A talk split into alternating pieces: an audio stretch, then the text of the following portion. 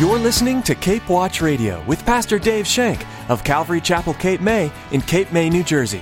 Join us as Pastor Dave teaches verse by verse through the book of Joshua. Come, ye sinners, poor, needy, and weak. He stands to save you now, full of pity and love, mighty power. He's willing and able. He calls you now. We're always tempted to work as hard as we can to please man. And we'll work just as much as we have to. Just as much as we have to. But God says, hey, ultimately, you're working for me. You're not working for that person who thinks they're in charge. You're working for me. Therefore, we should do it heartily. What does that mean? It means with a smile on your face. It means with joy in your heart. And God promises a reward for those who are faithful. God is faithful and true to his word, but are we? God faithfully kept all his promises to his people in the book of Joshua, and he keeps all his promises to us. He desires for us to be faithful, diligent, and reliable too. In today's message, Pastor Dave will challenge us to allow God to change us and to make us more like him. Well, let's join Pastor Dave in the book of Joshua, chapter 22, with part 2 of his message, On the Way Home. What about our faithfulness to God? Are you faithful to Him first and foremost? Because if you are faithful to Him first and foremost, everything else will flow out of that. Every other thing that you're faithful in will flow out of that. Being faithful to the Lord should be the priority of our life as a victorious Christian. It should be the priority of what we live for. Are you faithful to the things the Lord has called you to do? Are you faithful to your brothers and your sisters? When you make a promise, do you keep it? When you say you're going to do something, is your yes, yes, and your no, no? Or are you faithful to those things? Are you faithful to the leadership of a church? Are you faithfully serving? You know, in Colossians 3, Paul makes a statement about this. In Colossians 3, specifically 23 and 24, he says, And whatever you do, do it heartily as to the Lord and not to men, knowing that from the Lord you will receive the reward of the inheritance, for you serve the Lord Christ. We're always tempted to work as hard as we can to please man, and we'll work just as much as we have to. Just as much as we have to. But God says, hey, ultimately, you're working for me. You're not working for that person who thinks they're in charge. You're working for me. Therefore, we should do it heartily. What does that mean? It means with a smile on your face. It means with joy in your heart. And God promises a reward for those who are faithful. A reward. Now don't get crazy on me. Don't get crazy on me. Start running down the name it and claim it faith thing. Yes, it may be materially, but most of all, it's going to be spiritually. The fruits of the Spirit, joy, love, peace, and all those fruits are going to come out of your lives. If you're faithful to the Lord, faithful in the little things, He'll make you faithful in much. I love that. Joshua reminds the tribes of the Lord's faithfulness. He says, And the Lord your God has given the rest to your brethren as he promised them. He reminds them that the Lord was faithful to your brethren. The picture here is, again, like we've been studying in Romans, if the Lord is faithful to your brethren, you make sure he's going to be faithful to you and us. See, we can always count on him. And then he exhorts them. I love this. In verse 5, he exhorts them and he encourages them. But take careful heed to do the commandment of the law which Moses, the servant of the Lord, commanded you. To love the Lord your God, to walk in all his ways, to keep his commandments, to hold him fast, and to serve him with all your heart and with all your soul. And I really, really like this because Joshua was a great leader. And I've learned so much from him in the way he led his people. I learned so much for him. He had the people's spirituality priority. He was more worried about their spiritual well-being than he was their physical well-being. God is worried about your spiritual well-being. He's worried about how you are spiritually, how you're growing spiritually. Are you growing spiritually? If you're just whole humming it, oh, you know, mm, okay. you're here doing it and going through the motions, man, go home and watch American Idol. Lord knows your heart. We're going to talk about that in a minute. If you're here giving him lip service, fine, go ahead. You can fool me anytime you want, but you're not going to fool him. You're not going to fool the Lord. Pay careful attention to God's word. Have it in your mind. Take regard for it. And he's talking about knowing it and hearing it. He's talking about knowing it and hearing it. Pay attention to the word of God. Let it become part of your life. Let it become part of your life. It's such an important part, the word of God. Pay attention to it. We should take care to hear the word of God. Remember, faith comes by hearing and hearing the word of God. We take great pains to hear what God's saying. And then once we've heard the word of God, then we give him our love. And that's the order here. Word of God, love the Lord. I can't love the Lord until I know who he is, until I know that he loves me. And I know that there's a relationship there somewhere. And I want that relationship. The scripture tells us we love him because he first loved us. So now I can love him when I know about him. But how do I get to know him? In his word. By studying his word, by reading his word and gleaning from his word. That's what he wants us to know. We give him our love. And after we experience this, we give everything we have back to him. I surrender. You sang it today. I surrender all to you. Everything I am, I surrender to you, Lord. We do that. And then we have our walk. We have our walk. We walk in His ways. We walk in His ways, it says. Walking is very important. If you get it mixed up, if you love without hearing, it can become a heresy. And if you obey before loving, it can become legalism. You can really be in trouble there. Look at the order again. Word of God, love the Lord, walk in His ways, obey his commandments, and then finally, we serve him.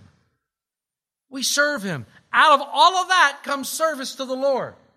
Now, many of us put service first. I want to serve the Lord. I, want to do this. I want to do that. I want to do that. And that becomes works.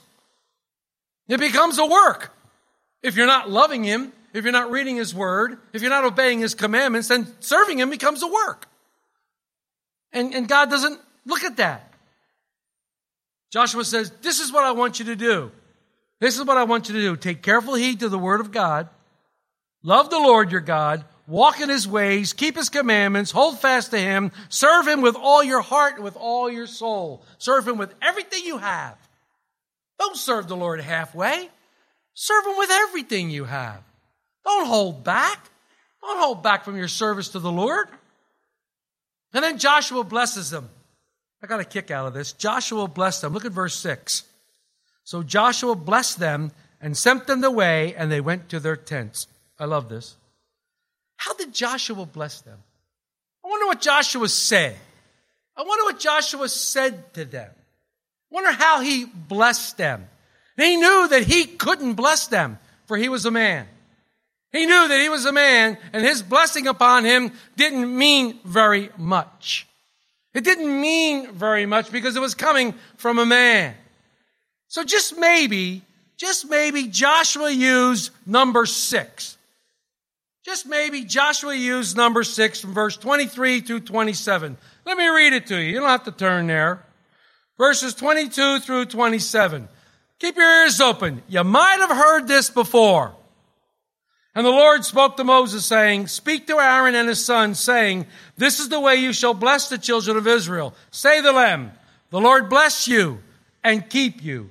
The Lord make his face shine upon you and be gracious to you. And lift up, the Lord lift up his countenance upon you and give you peace. So they shall put my name on the children of Israel, and I will bless them. The Lord bless you. The Lord keep you. The Lord make his face to shine upon you. The Lord be gracious to you. The Lord lift up his countenance upon you and give to you his peace. That's what you want. That's what we want. We want the Lord's blessing. We move back to Joshua. We look in 7 and 8. Remember, we said that God rewards those who are faithful. We said that God is a rewarder of those who are faithful. Well, look what happens to these guys. Verse 7 and 8. Now, to the half a tribe of Manasseh, Moses had given the possession in Bashan. But to the other half of it, Joshua gave a possession among their brethren on the other side of the Jordan westward. And indeed, when Joshua sent them away to their tents, he blessed them and spoke to them saying, return with much riches to your tents, with very much livestock, with silver and gold, with bronze, with iron, and very much clothing. Divide the spoils of your enemies with your brethren. They went home with booty. They went home with goodies because their faithfulness. Joshua rewards them from this. And what a beautiful picture here. God has allowed them to gain the plunder of which they so justly deserve. When was the last time they gained plunder? Anybody remember? When was the last time the children of Israel gained plunder? Egypt. When they left Egypt, they were given all kinds of things, gold and all sorts of things, as they left the city, as they left Egypt. When we obey God and are faithful to Him, He rewards us. And I'm not talking about the material things. I'm talking about spiritual rewards are far better than any material award that we could ever get. Ever, ever. So in verse 9, the group leaves. So the children of Reuben and the children of Gad, the half tribe of Manasseh, returned and departed from the children of Israel at Shiloh, which is in the land of Canaan, to go to the country of Gilead, to the land of their possession, which they have obtained according to the word of the Lord by the hand of Moses. So they're gone. The next part of the chapter, something significant happens that they almost went to war over it. They almost went to war over what happens next. So let's begin by reading this next part with verse 10. And then they came to the region of Jordan, which is in the land of Canaan. The children of Reuben and the children of Gad, and half the tribe of Manasseh, built an altar there by the Jordan, a great, impressive altar. So before crossing over the Jordan, the soldiers of the tribe said, you know what? We got to do something here. And they made this impressive altar. Now, this altar was impressive for a couple things. It was impressive because of its size. It probably was very, very big. But it was also impressive because it was an altar. An altar. What's an altar? A place of sacrifice. An altar is a place of sacrifice. It's a place where we come and offer our sacrifices to God.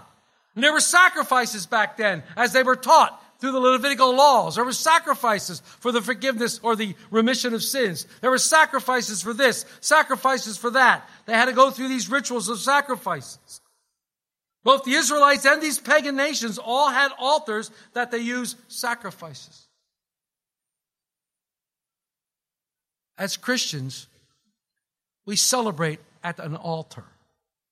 We celebrate at an altar. It's the greatest altar ever constructed. And it held the greatest sacrifice ever given. The altar is a cross. That was where the beloved Son of God died for our sins. On the cross, the altar of sacrifice. In Galatians 6:14, the apostle Paul declares that he will not boast in anything else except the cross of Jesus Christ. He will not boast in anything else. Let me read that to you. Galatians 6:14.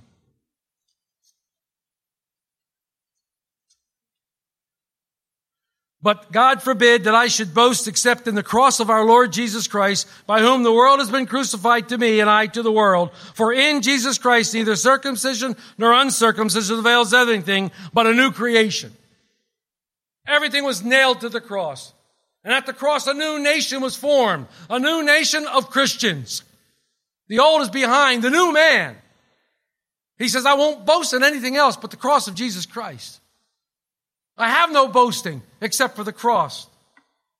Paul Hart says there's nothing of glory that can come from fame. There's nothing of glory that can come from riches.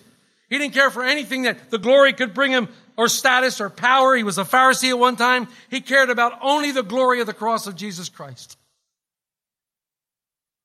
It's hard for us to appreciate Paul's words. It's hard for us to appreciate. For people who knew about crucifixion knew that the words cross and glory didn't go together. It was a shameful, horrible thing. It was like saying the electric chair and glory go together. It was a means of capital punishment. They're the direct opposites because there was more than a mere humiliating thing. It was a shameful way of being killed. Cursed is he who hangs on a tree. It's a curse when you go to the cross. Seem much more logical to glory when you're showing in the flesh instead of the cross. But Paul says no. Paul writes and think with heavenly logic. I boast in nothing but the cross of Christ. Each one of us must come to the cross of Jesus Christ. Each one of us must come and accept his sacrifice there and offer our own sacrifice of ourselves there. And offer ourselves as a living sacrifice, scripture says, holy and acceptable, which is your reasonable service. I can only be holy and acceptable through the blood of Jesus Christ. I can't come to the cross by myself. I dare not. I have to come by the blood of the Lamb, by the blood of the Lamb who died for me. I can't boast in anything that I've received from God. I can't boast about being a pastor. I can't boast about having eternal life. I can't boast about anything except what God did for me on a cross. What God did for me there. What He accomplished for the world. The world has been crucified to me. I'm no longer in the world. I walk around, but I'm of Christ. I'm a new person. The world has no meaning to me. They build an altar. They built an altar which is for sacrifice, and it scared everybody. They didn't know what, was, what was this altar for. What are we going to do with this altar? Are you going to come now serving foreign gods? Are you going to turn your back on our Lord? That's what they thought. Look at verses 11 and 12. Now the children of Israel heard someone say, Behold, the children of Reuben and children of Gad and the half tribe of Manasseh have built an altar on the frontier of the land of Canaan, in the region of the Jordan, on the children of Israel's side. Not only did they build an altar, they built it on our side. They put it on our side. And when the children of Israel heard it, the whole congregation of the children gathered together at Shiloh to go to war against them. I love this. Joshua didn't say, Did you hear what those guys did? No, they all gathered go, We're going to war, Joshua. You going to lead us? They're all ready to go. They worried about this altar that it would be an allegiance to a foreign God. I love that song we used to sing I will serve no foreign God, no any other treasure. You are my heart's desire, spirit without measure. Unto your name I will raise my sacrifice. What a great song that was. They were afraid. They were ready to fight because of God's truth and God's holiness. They were ready to fight. They were consecrated. They were solely looking to the Lord. I wish we could do this when someone is in error. I wish we could come to them in love. I wish we could do that. I wish the Christians in the Senate, those who call themselves Christians in the Congress, would stand up for righteousness and say, no, abortion's wrong. You can't do this but they're not doing it. Although they're, they're not happy about it, they don't rashly take action, which is smart. They don't rashly go out and want to beat them up and throw mud at them. Look at verses 13 and 14. Then the children of Israel sent Phinehas, the son of Eleazar, the priest of the children of Reuben, the children of Gad, and the half tribe of Manasseh, into Gilead, the land of Gilead. With him ten rulers, one ruler each from the chief house of every tribe of Israel, and each one was the head of the house of his father among the divisions of Israel. So the big guys all get together and they go out. Phineas is now the high priest. He was the son of Eleazar, but he is the high priest. So all the representatives go with them. Why did they take him? Because the high priest had the authority. The high priest had the authority.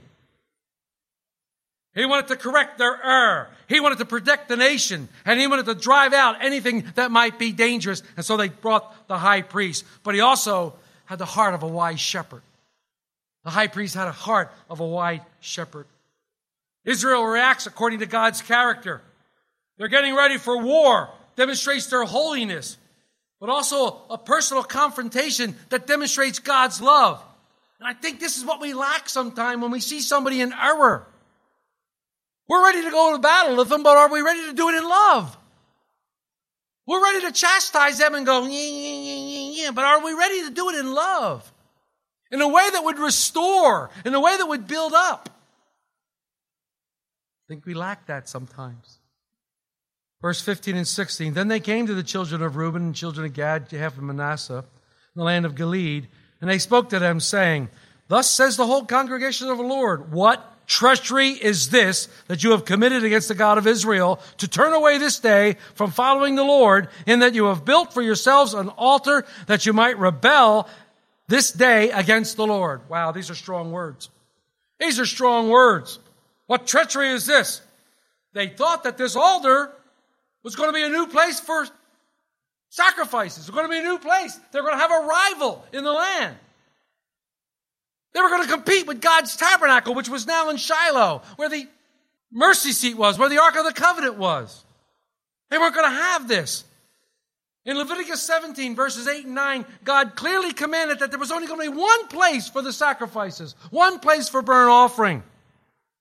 Only one place. We understand that this is where we cannot worship God any way we please or justify a manner of worship just because we like it. First and always, our worship must be pleasing to God. It must come from our heart. John said this in John 4 24. We must worship him in spirit and in truth. We must worship him in spirit and in truth. It's so important. And they wanted to prevent this from happening. They wanted to prevent any other foreign God from coming on their soil. Interesting what happens next. In 17 and 18. Is this, is the iniquity of Peor not enough for us, from which we are not cleansed till this day, although there was a plague in the congregation of the Lord, but that you must turn away this day from following the Lord? And it shall be if you rebel against the Lord that tomorrow he will be angry with the whole nation of Israel. The iniquity of Peor. Phineas reminds the eastern tribes that Israel has been already punished for a rebellion against God with Baal and Balak. They were punished greatly. There was unclean in the land. Israel, men, had sex with a Moabite woman and they gave themselves to worship to the Moabite gods. You can find all about this in Numbers 25 and 27. And because of that, God's judgment came down. And he sent a plague, and 24,000 people were killed. Phineas is saying, Is this what you're doing? Is this what you're doing? The incident would be especially meaningful to Phineas because if you go back and read Numbers 25 through 27, he was the one that put a stop to it. He was the one that came in and stopped it. He said, God will be angry with the whole congregation. Interesting. Interesting. Phineas knew that the sins of these tribes would affect the entire nation. We'd love to keep studying the Word of God with you, but sadly, that's all the time we have for today. Be sure to tune in again, though, to Pastor Dave's continuing verse by verse study of the book of Joshua here on Cape Watch Radio. In the meantime, we'd like to invite you to learn more about Cape Watch Radio by visiting our website, capewatchradio.com. There you'll find an array of previous messages from Pastor Dave Shank available to listen to, download, or even share with your friends and family, all free of charge. You can also subscribe to our podcast on iTunes. In this busy world, setting time aside to study the Bible in depth is difficult, so we'd like to make that just a bit easier. By subscribing to our podcast, you'll have sound, biblical teachings sent right to your smartphone or computer. What a great way to infuse your day with God's Word. If you're looking for a church family and happen to be in the Cape May area, we'd love to have you join us for a time of worship and Bible study right here at Calvary Chapel, Cape May. We meet weekly on Sunday at 8:30 a.m. and 10:30 a.m. and continue to walk through the Bible on Wednesdays at 7 p.m. If you have small children, please feel free to give us a call to find out which service will fit your family best. Our number is 609 884 5821. That's 609 884 5821. Thanks for listening to today's message from the book of Joshua. Pastor Dave will be back soon for another in depth look at this fascinating book, right here on Cape Watch Radio.